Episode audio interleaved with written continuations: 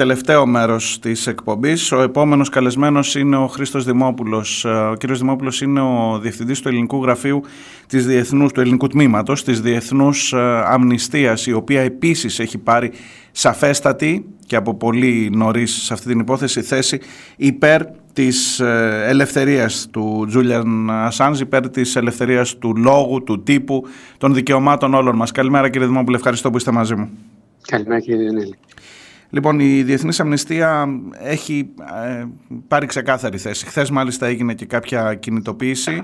Ε, θέλω να μου πείτε γιατί είμαστε εκεί, γιατί είναι εκεί η Διεθνής Αμνηστία σε μια ε, διεθνή εκστρατεία ε, σε δεκάδες χώρες, από ό,τι ξέρω. Ναι, είναι μια εκστρατεία που την κάνουν ε, όλα τα τμήματα της Διεθνούς Αμνηστίας.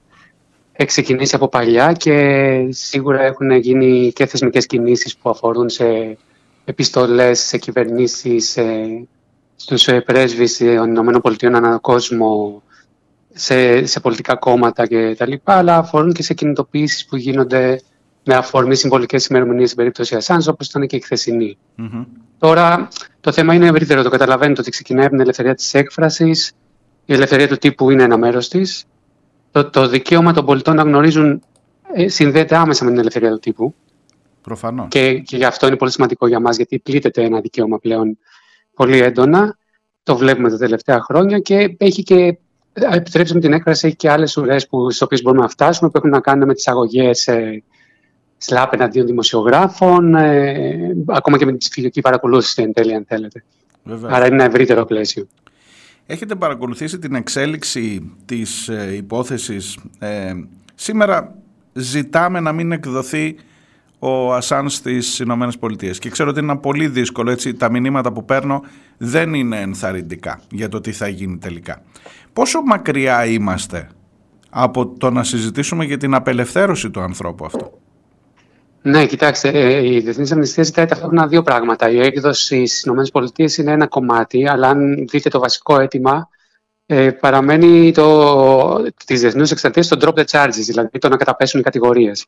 Άρα τι, τι λέμε εμείς, ότι ε, εδώ δημιουργείται ένα πολύ κακό προηγούμενο. Δηλαδή έχουμε μία δίωξη ενός κράτους εναντίον ε, του Ασάνζ και εναντίον ενός δημοσιογράφου, που στην πραγματικότητα διώκονται οι πρακτικές που εφαρμόζουν οι δημοσιογράφοι, που έχουν να κάνουν ε, με το πώς χρησιμοποιούν τις πηγές τους, ε, με το ποιους πρέπει να μιλήσουν. Μέσα σε αυτό το πλαίσιο, λοιπόν, αν τελικά έχουμε μια καταδίκη με ένα νόμο περί κατασκοπίας, ε, καταλαβαίνετε ότι δημιουργούμε ένα πολύ άσχημο προηγούμενο για την ελευθερία του τύπου γενικά και για το δικαίωμα των πολιτών να γνωρίζουν. Βαφτίζουμε την ερευνητική δημοσιογραφία κατά σκοπία. Είναι ξεκάθαρο αυτό, έτσι. Βαφτίζουμε την ερευνητική δημοσιογραφία κατά σκοπία. Ναι, εσείς σαν δημοσιογράφοι το καταλαβαίνετε πολύ καλύτερα από το μέσο όρο και δεν, δεν, δεν χρειάζεται. Δηλαδή, πραγματικά είναι κακοπροηγούμενο και σε μια εποχή που βλέπουμε ότι χρησιμοποιούνται όλα τα μέσα πια στο να κατασταλεί με κάποιο τρόπο ε, η ελευθερία του τύπου και το δικαίωμα στη γνωση Το δικαίωμα των πολιτών στη γνώση. Ξέρετε, έχει έρθει αυτές τις μέρες επειδή δεν μιλάμε φυσικά εν κενό και επειδή εκτός από την υπόθεση του Ασάνς τρέχουν όλα όσα ζούμε το τελευταίο διάστημα. Η προηγούμενη αφορμή που μιλήσαμε ήταν η διεθνής έκκληση που έκανε η Διεθνής Αμνηστία για τα θέματα στη Γάζα, για, το, για τον mm πόλεμο. Και εκεί τίθεται ζήτημα του τι μαθαίνουμε, το ποια πληροφόρηση παίρνουμε, το πώς επηρεάζεται η κοινή γνώμη για να πάρει μέρος με τη σωστή ή με τη λάθος πλευρά της ιστορίας, αν ισχύουν αυτοί οι όροι. Θέλω να πω, υπάρχει ένα μεγαλύτερο ζήτημα και στην ενημέρωση και εν τέλει στη δημοκρατία. Φαντάζομαι ότι θα συμφωνήσετε σε αυτό. Κοιτάξτε, την άλλη φορά είχαμε ε, αναφερθεί ακροθυγό στο θέμα με αφορμή το αν τελικά γίνεται under-reporting, αν μαθαίνουμε λιγότερα Πολύ λιγότερα από όσα γίνονται και όχι μόνο στη Γάζα, και στη Δυτική Όχθη που τότε ήταν σε πλήρη αφάνεια το θέμα. Φυσικά. Το τι συνέβαινε στη Δυτική Όχθη. Άρα ο έλεγχος πληροφορίας είναι ένα τεράστιο ζητούμενο και για τα ανθρώπινα δικαιώματα, ε, εννοείται. Αλλά δεν, δεν μιλάμε μόνο για αυτό. Τώρα σκεφτείτε λίγο ότι τελικά πόσα ανεξάρτητα μέσα μαζικής ενημέρωσης μπορούν να υπάρξουν, πώς συγκεντρώνονται όλα τα μέσα ενημέρωσης σε λίγα χέρια. Ε, ένα πρόβλημα στην Ελλάδα, στην Ελλάδα είναι εμφανές, αν θέλετε τη γνώμη μου ε, δεν ξέρω αν πια είναι και μια παγκόσμια τάση. Έτσι. Δηλαδή, θέλει μια έρευνα από πίσω πιο, πιο ισχυρή για να το υποστηρίξω. Αλλά σίγουρα το τι μαθαίνουμε τελικά επηρεάζει και την κοινή γνώμη και, τις, και τη στάση μας απέναντι στα θέματα. Η Διεθνής Αμνηστία βρίσκεται, είδα, είδα την κινητοποίηση που έγινε χθες στην Αμερικανική πρεσβεία. Πήγατε εκεί ακριβώς που είναι γιατί οι κινητοποίησεις οργανώνονται και στη Βρετανική αλλά κυρίως στην Αμερικανική πρεσβεία είναι ο στόχος. Εκεί είναι το, το, το μείζον ναι. ζήτημα. Γι' αυτό επιλέξατε να πάτε εκεί. Η επιλογή έγινε διεθνώς για όλα τα τμήματα, σε όλα τα κράτη που υφίσταται τη Διεθνούς Αμνηστίας. Ήταν αυτή τη φορά η, η κινητοποίηση στην Αμερικάνικη πρεσβεία. Γιατί τελικά η ουσία είναι εκεί, ότι ένα κράτος διώκει ένα δημοσιογράφο ε, βασιζόμενος σε νόμο περί κατασκοπίας ή οτιδήποτε άλλο και τελικά ο στόχος είναι να μην διώκεται ο δημοσιογράφος, όχι μόνο συγκεκριμένος και όλοι οι δημοσιογράφοι. Ε, άρα ο στόχος ήταν η Αμερικάνικη πρεσβεία. Α, αντίστοιχα γίνανε κινητοποιήσεις το προηγούμενο Σαββατοκύριακο και στη Θεσσαλονίκη από τις ακτιβιστικές μας ομάδες. Mm-hmm. Πιο, πιο συμβολικές εκεί, σε πιο κεντρικά σημεία για να υπάρχει μια ε, αναγνωρισιμότητα και να το δει αρκετός ναι, κόσμος ναι, ακριβώς. Ναι.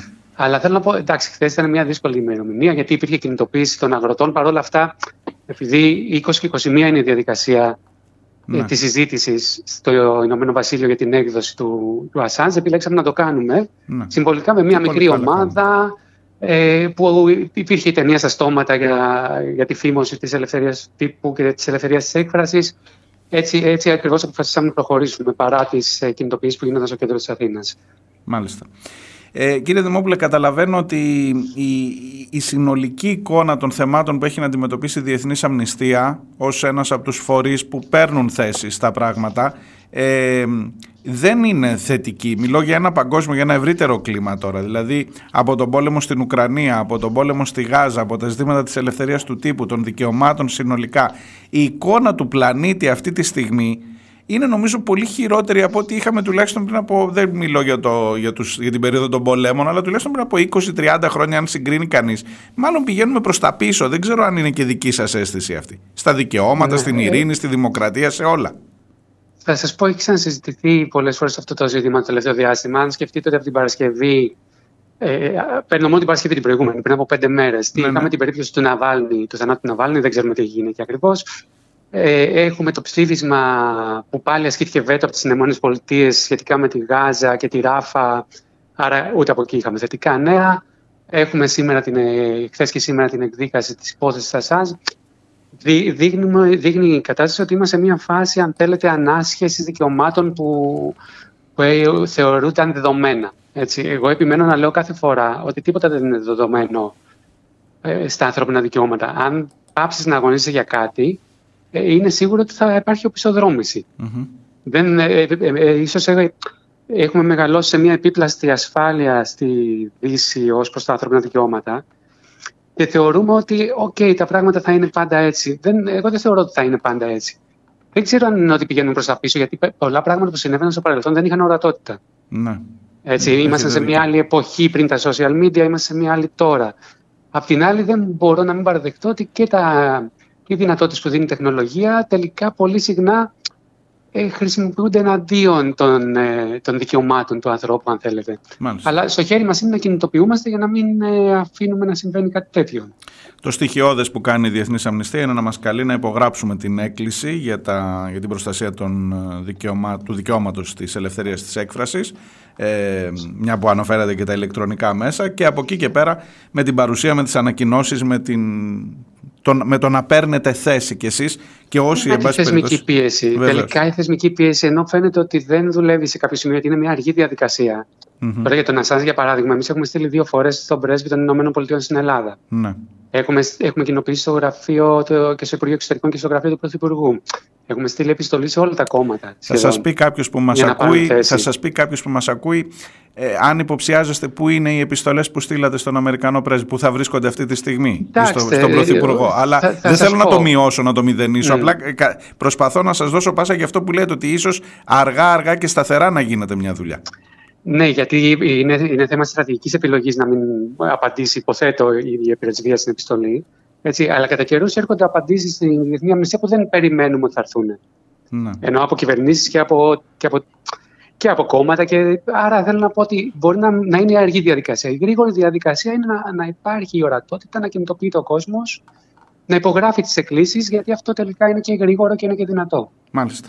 Κύριε Δημόπουλο, σας ευχαριστώ πάρα πολύ. Καλή συνέχεια στην δουλειά σας. Ευχαριστώ που είστε από τη σωστή πλευρά όσων σήμερα σκεφτόμαστε για όλα αυτά, παρακολουθώντας με σφιγμένο στο μάχη την δίκη εκεί στο Λονδίνο. Καλημέρα, καλή συνέχεια. Και εγώ σας ευχαριστώ. Καλημέρα.